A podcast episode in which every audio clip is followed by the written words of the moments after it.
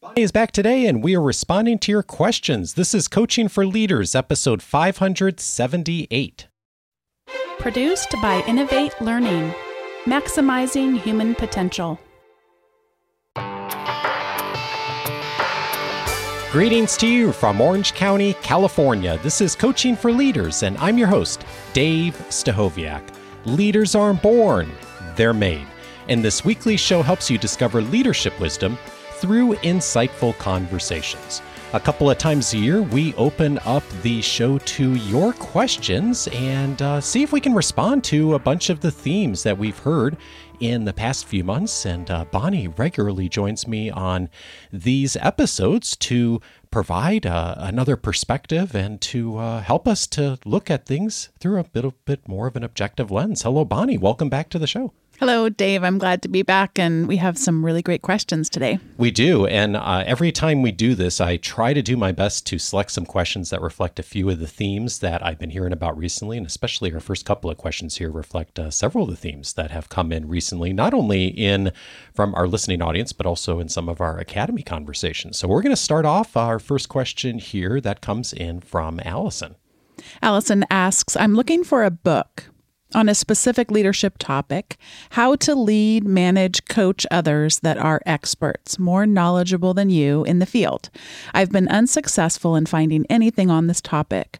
I have found information on leading up, but this is not what I'm referring to.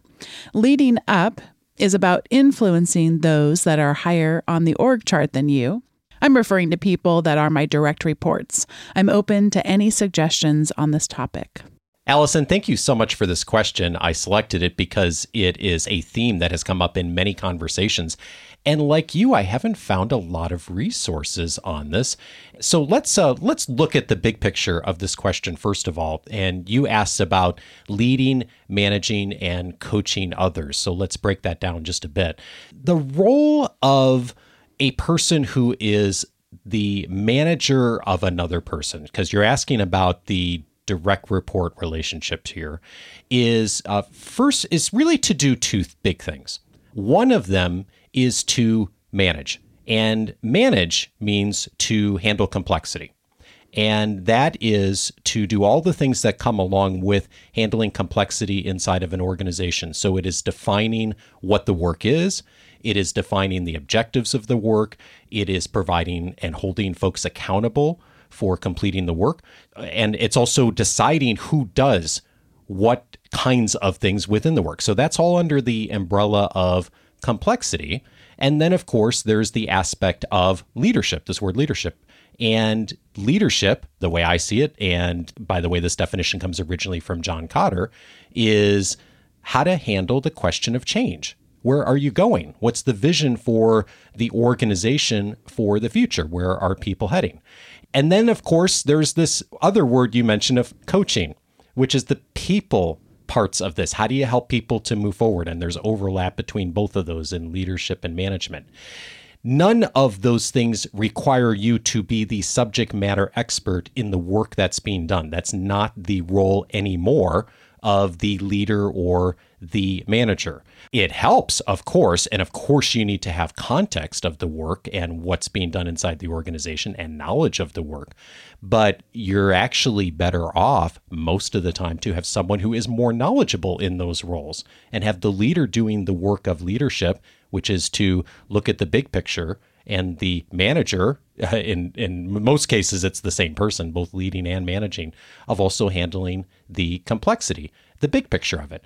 And the challenge that many folks get into, especially as they move up the org chart, as many folks in our audience do, and this may be the case for you too, Allison, is that oftentimes you move into the next level role because you have done a wonderful job in the prior role as the individual contributor or at the role that was just previous to the role you're in.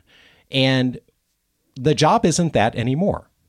The job isn't being the expert anymore. It's not being the individual contributor. It is really now looking at the bigger picture. And I mention all of that because I think historically, a lot of times folks get into the position you may be in, Allison, where you are thinking, gosh, I'm managing all of these people now and this team, and they know more about this than I do. They actually have more expertise, and that that is a bad thing. And I think actually that's a good thing for helping you to do a better job of managing and leading because it forces you to not do the work yourself, which is what a lot of people struggle with when they get into a management or leadership role for the first time, is that they're still trying to do the work themselves. They're still dump, jumping in too much. They're not delegating as effectively as they could. And they're not really developing and leading the team to be doing those things. So I actually think it's a net benefit to you to have folks who know more about the work and are experts in this area more so. Now, to your question specifically, okay, that's all good, but what do I do? A few resources I think would be really helpful on this. One of the resources, since you asked for a few here, is uh, Tom Henschel's episode we did years ago, episode 190, on coaching others and how to use coach skills effectively. I think that that's a wonderful entry point into this is starting to think about how to be a little bit more coach like in your work and also how to navigate that very uncomfortable place that I think a lot of us find ourselves in, which is as managers and leaders, we of course are responsible for results. How do you navigate being responsible for results and at the same time helping people to develop their skills and help them to get from where they are to where they need to go. And Tom does a really beautiful job in episode 190 of outlining that. Uh, another resource that I think is very helpful is Hassan Osman's book, Effective Delegation of Authority. He was on episode 413. Uh, he's been on the show a few times over the years, but we talked specifically on episode 413 about how to follow the delegation process. This is something that is a big challenge for a lot of leaders, especially initially, of moving out of that individual contributor mindset and moving into the place of defining the work. What does the work actually look like? What are the objectives of the work? And being able to zero in on that. And Hassan has a beautiful system for utilizing that. I think that's a wonderful starting point as well. And then, of course, I would recommend the work of Michael Bungay Stanier if you haven't already tracked that down. He's the author of The Coaching Habit. He was on episode 237 talking about some of those key questions. But I think the the big mindset shift here, Allison, is that it's not the job anymore of the the leader, the manager, insert whatever the title is in your organization to do the work. It's the job to define the work. It's the job to decide where the team is going and the larger vision in the context of what's going to serve the organization. And the other thing that I would add on to this is just being upfront about that too. Um, you're not going to fool anyone if you're not the expert of trying to pretend to be the expert having a conversation with the people you're leading about the fact that they have a lot more knowledge than you do. How can you support them? What are the things that you can do to um, uh, help support their work as they move forward? I think is a wonderful thing to do, especially as that relationship begins, because it acknowledges what how their role is uniquely important and critical for the organization because you're doing different kinds of work. In case you couldn't tell from Dave's answer, the sad news is there is no one book. This is something that to me will probably never be there wherever there is in our minds, but is an ongoing orientation toward working with other people. And one book I, I have mentioned more than any other on the show, but I just want to bring up here again is called The Empowered Manager positive political skills at work. I don't love the title because I don't think it does justice to all that's contained in there. It does talk about managing up, which you mentioned as not what you're looking for here, but it talks about managing with one's peers and and it's just a wonderful look at changing our perspective about the relationship that we have to work and to others that we end up working with.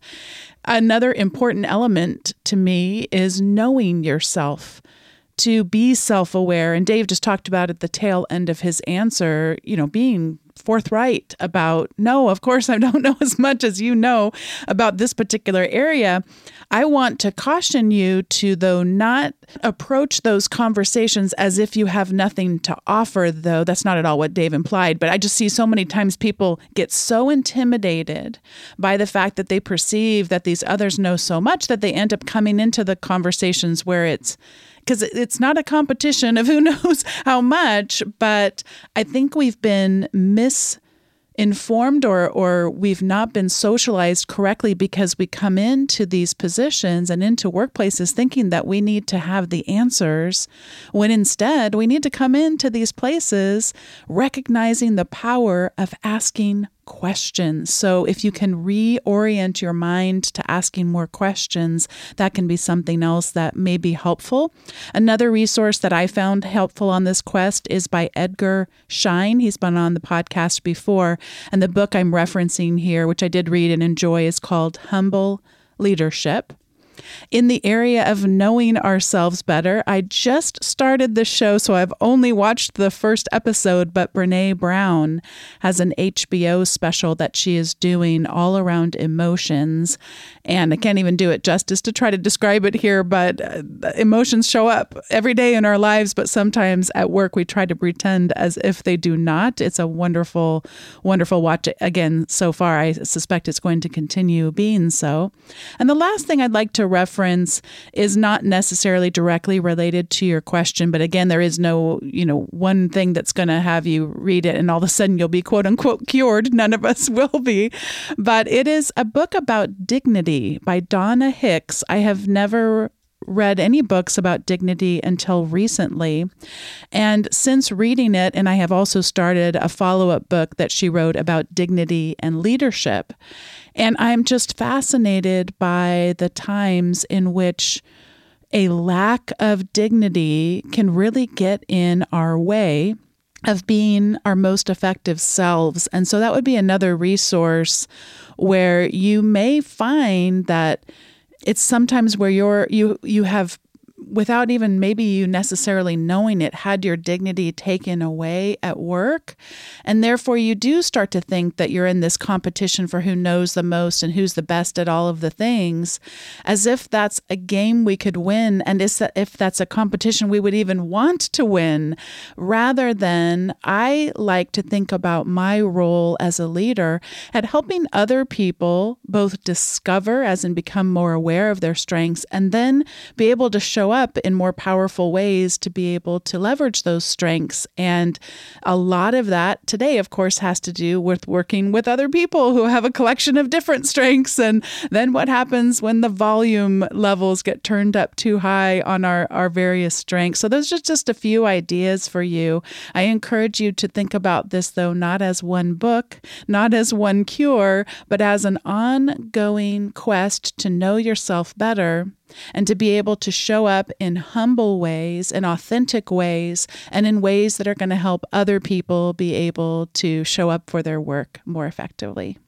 I need to track down that dignity book. I've heard you mention it a few times recently. It sounds like it's got some really really useful things for folks. I happen to know a digital library where you could locate it because we are shared library people. Oh, that's right. Yes, yes. we do have our uh, we do have our. It's one of the benefits Kindle. of this yes. particular marriage. Yes. yes. exactly. Our Kindle family sharing account.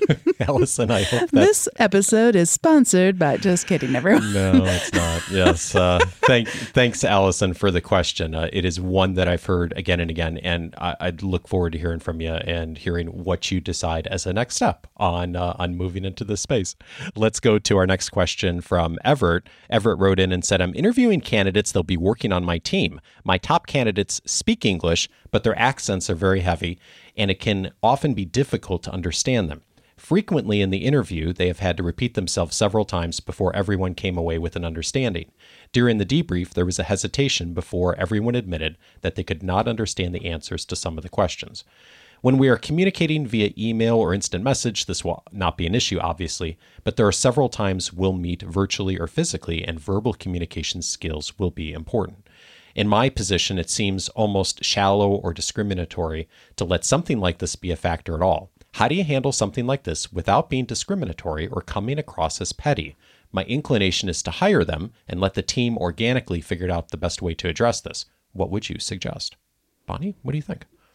The first thing that popped up in your question, Everett, has to do with your premise that when people are communicating via email or instant message, you said here that this won't be an issue. Obviously, I would question that premise to begin with because a lot of the research would show that so many misunderstandings actually show up when we don't have the context of someone's tone of voice, their body language, facial expressions, etc. So to assume that this is all going to be something that gets solved over email or instant message, I think that you're probably setting yourself yourself up for some potential difficulties there. A lot of what you're talking about here depends on the job.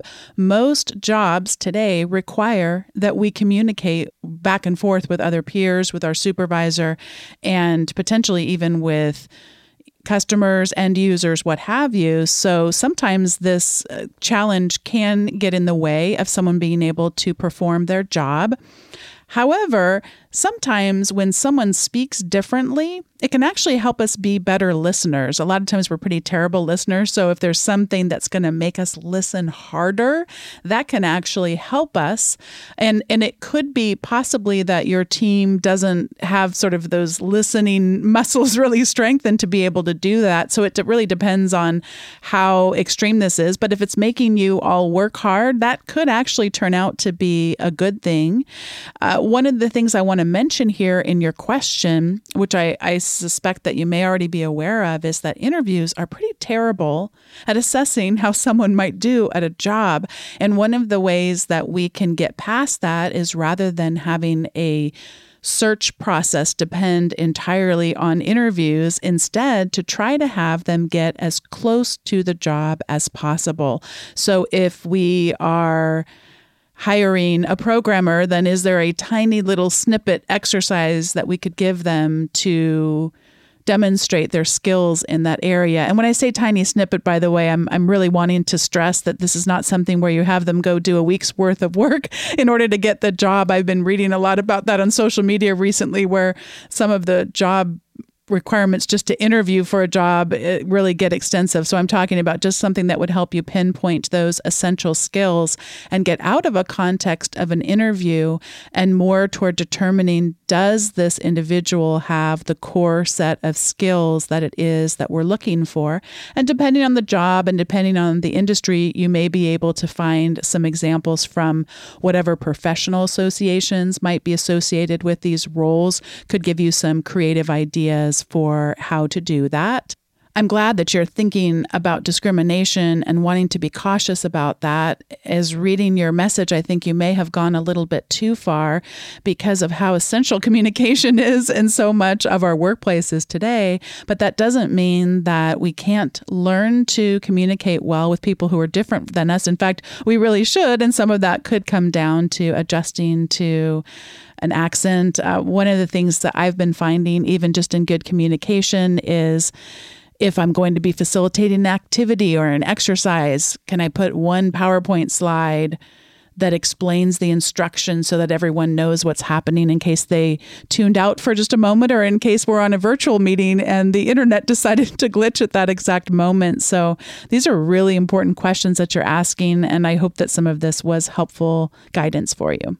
Everett, I appreciate you asking this question. I'm not loving the idea of you not really or the team not really addressing this and just deciding, okay, let's hire folks and just kind of let them figure it out. I think to Bonnie's point, there obviously communication is a huge important role in most every position in the professional space. The question for these roles that you're hiring for is how important is it? How central is it to the job responsibilities of being able to meet in person and communicate effectively and have people to understand that? If that's something that they're doing multiple times a week where they're going to be showing up for team meetings, communicating, and they are not able to communicate in a proficient way where people are going to understand them, that's obviously going to be a challenge and a problem. So, one of the things I would really encourage you to do, if you haven't already, is to talk to whoever's advising you from an HR standpoint. Obviously, policies, regulations, best practices vary depending on where you are geographically and industry and all that. But part of this is you may need to look at with an HR professional where do we need to define what the requirements of the role are and how, what are the language requirements if there are some and if that is the case what might we do as an organization to assess that objectively during the hiring process? And that way you have a, a framework for exactly what that looks like as far as expectations. Is this a job requirement? Does someone meet the job requirement? Are we assessing for that effectively? And you provide a little bit more objectivity to that versus running into a situation like this where it's not really clear what the team or the role should do with that. That said, if it's not key to the role, if this is something where you know, they're going to need to communicate in person or verbally just occasionally. That might be something you can say, hey, okay, we'd make an accommodation for that in some way. Or maybe we decide that we are setting aside that requirement for this particular person because of other areas. But I don't think the let's just hire them and just see what happens I mean, you didn't say that explicitly, but that's kind of the sense I'm getting from the question here is like, well, I'm not really sure what to do, so we're just going to kind of hire this person and see what happens. I think having an apparent conversation about that and having a structure for that, if not for these folks coming in, I mean, by time you're hearing this, you've probably already decided what you're doing, but for the future of what those roles look like, of being really apparent about that and if that is indeed a requirement of being upfront in that in the application process and having some ability to assess for that, if you do that upfront, I think that's going to help you to get to a better place of who can do the role effectively. Because ultimately, if they're not going to be successful in doing the role because of a language barrier, that's something that is not going to be good for anyone. So if you can address that earlier on, I think that's probably going to be more beneficial to you. The next question comes from Stephen. Stephen writes, I would love to hear an episode about how to lead without fear. We typically lead with incentives to provide highly engaged employees, but how do we lead without the fear of missing out on these incentives? The perfect world would allow us to lead a team who would perform the same way with or without an incentive. Maybe the collective knowledge obtained from your episodes as a sum can help answer this question, but you have such great guests. I would love to hear some of your thoughts and theirs.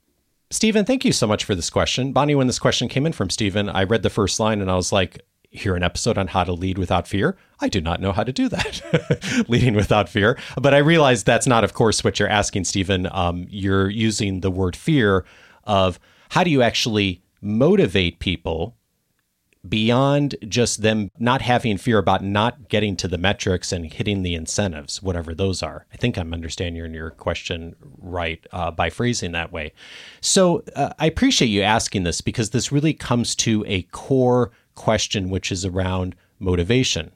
And the challenge with incentives is that if you're going to provide incentives um, in the short term, you probably are going to want to make sure that those things are things you only want to have happen for the short term or be prepared to provide the incentive ongoing. So, for example, if you're trying to motivate a sales team to sell something to a particular kind of client or to sell a particular product or service over something else, and that's truly a short term move and incentive that you want to introduce, great. But if you are going to expect that that behavior to continue indefinitely, then you're going to want to be prepared to continue that incentive indefinitely. Because the minute you tie something to an incentive, especially a financial reward, what you're saying to people is, hey, I'd like you to do this, and I'm going to provide you something transactionally in order to motivate you to do that.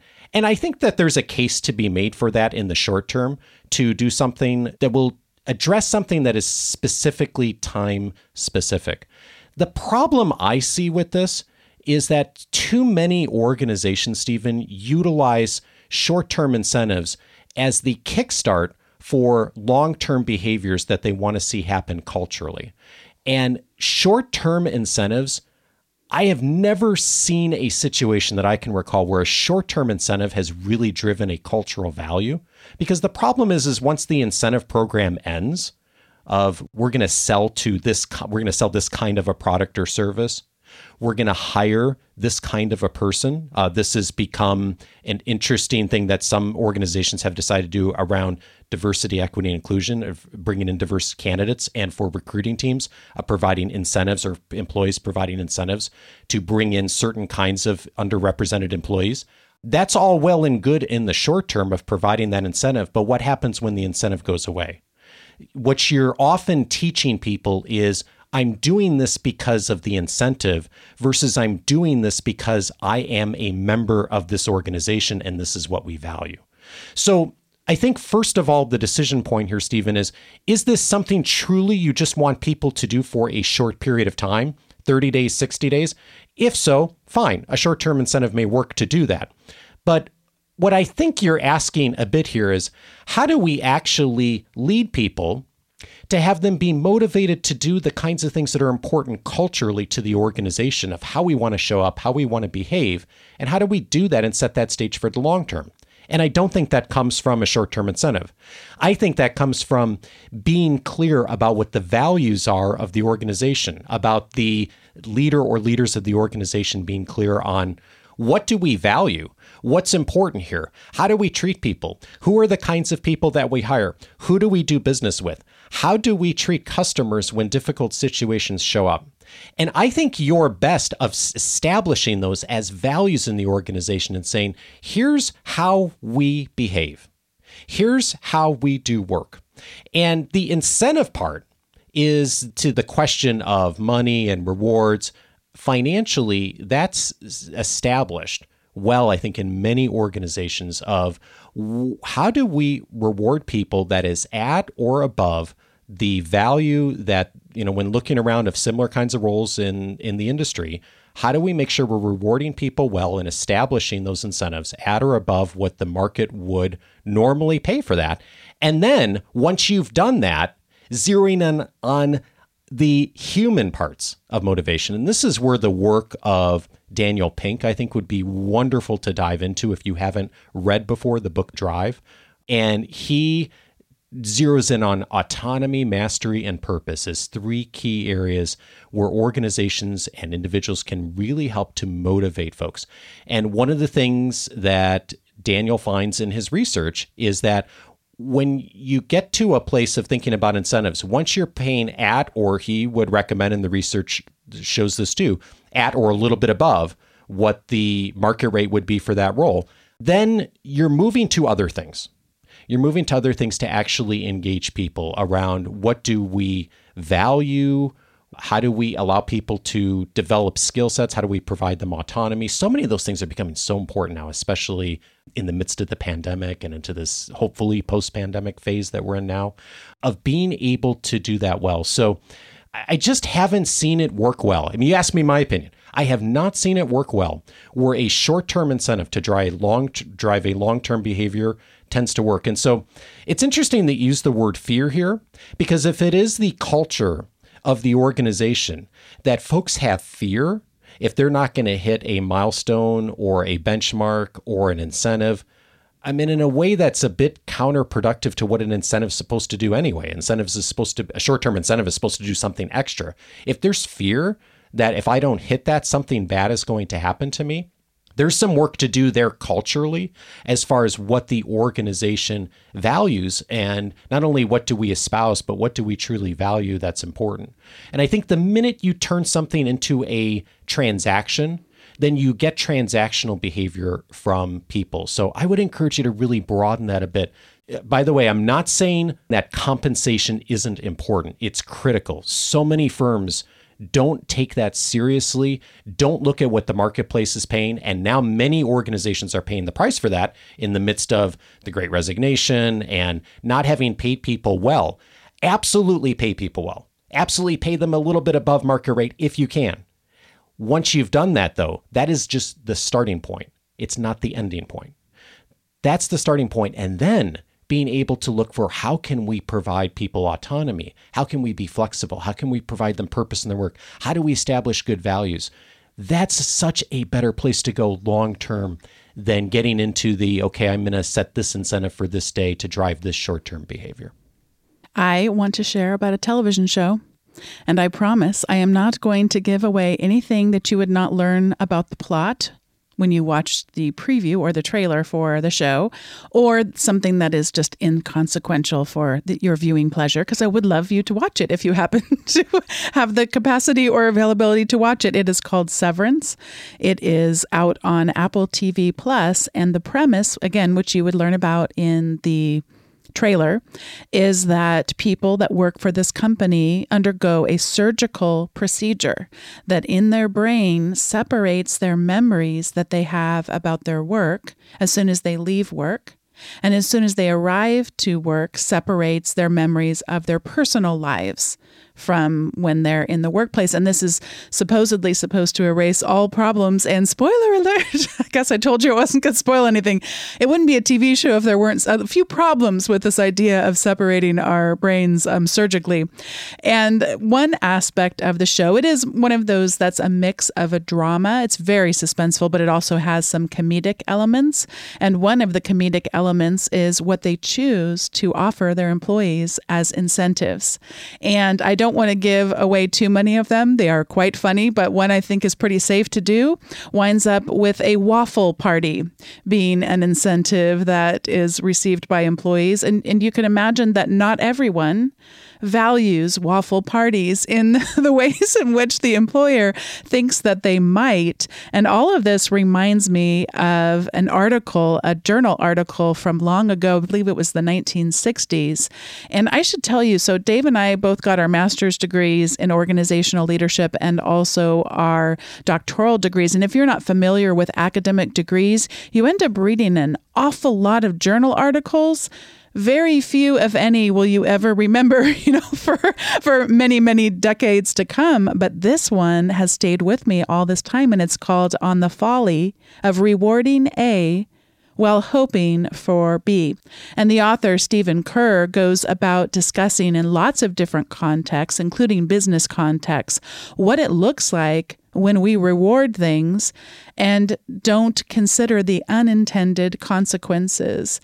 And when you are coupling incentives with this fear of missing out on said incentives, we do end up really treating the employee employer relationship a lot more transactionally than I think is going to be particularly healthy for either party.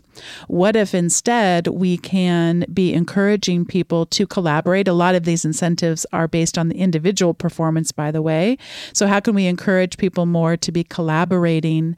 and how can we be encouraging people to be doing things that everything is sort of grounded in rather than this more short term approach, like Dave talked about a little bit. I think we can sometimes have a little bit of fun and, and, and be playful with it. I just think a lot of times we are orienting ourselves to reinforce things that aren't actually holistically, strategically, and on a long term basis going to be particularly helpful for us.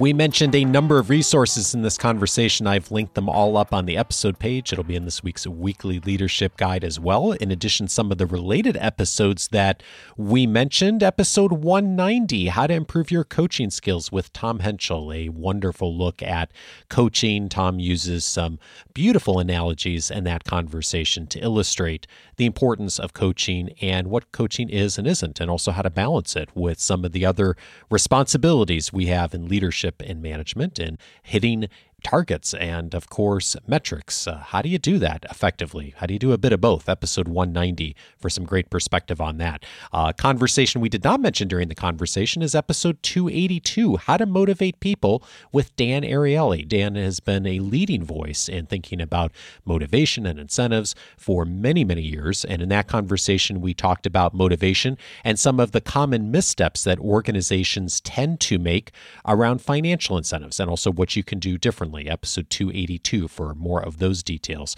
Bonni mentioned the work of Edgar Schein. Episode 363 is one of the times Edgar and his son Peter have been on the show. The Path of Humble Leadership was the title of that episode. We looked at their book of the same name and looking at leadership, of course, through the lens of humility. So much there. That's a great compliment to this conversation. I mentioned also the work of Hassan Osman. Effective Delegation of Authority is both the title of his book and the title of the episode we aired, which is episode 4 413. Some of the key steps on how to delegate well uh, when you're the manager and how to do that effectively. Lots of details there. And then finally, another conversation we didn't mention in our response to the questions, uh, but episode 544 would also be a great complement to the last question from Stephen on Start Finding Overlooked Talent with Johnny Taylor Jr. That's episode 544. Johnny and I talked in that episode about incentives related to DE&I, diversity especially, and being able to motivate a organization to start to find more diverse candidates. And we talked about some of the common pitfalls that organizations run into when beginning to create short-term incentives around hitting some of those diversity metrics. It's not only a helpful framework for thinking about that through the lens of diversity, but also thinking about incentives, especially short-term incentives in general. Episode 544 for a lot more details on that and Johnny's thoughts. All of those episodes you can find on the coachingforleaders.com website. If you'll set up your free membership, that will give you access to the entire episode library, searchable by topic. So, whether you're looking for management skills or looking for advice on handling difficult conversations, or perhaps episodes on how to influence well, there are dozens and dozens of categories inside the episode library. It is a great way to be able to track down everything you're looking for from all of our interviews since 2011. One of the other resources uh, is, and we got this question several times today on what are resources and books I can find. One of the best places to start, specifically when you're looking for an article or a resource, is my own library. That's part of the free membership. When you create your free membership, you will see a highlight at the uh, menu item when you log in on your free membership at coachingforleaders.com that says Dave's Library. What I have been doing over the years, and it has been many years I've been doing this now, six or seven years, I've been databasing every single article that I have found that goes in the weekly leadership guides, other podcast episodes on other shows, articles from Harvard Business Review, New York Times, Wall Street Journal, Forbes. It, you name the resource, I have been tracking it down and I've databased it. And I've also set it up by topic. So you can go into my own personal library, and when you're looking for an article that might be helpful to your team on sales or handling difficult conversations, or incentives or motivation. Uh, oftentimes, if you do a quick search in Dave's library, you will find something from a, another source that'll be useful to you as a starting point for credibility and get you further down that road of starting to uncover what's going to be most helpful to you. It's just one of the many benefits of free membership. Dave's Library is in there. Set up your free membership by going over to coachingforleaders.com and you can have access to that along with everything else. And we will see you next week for our next conversation on Monday. Have a great week and see you then.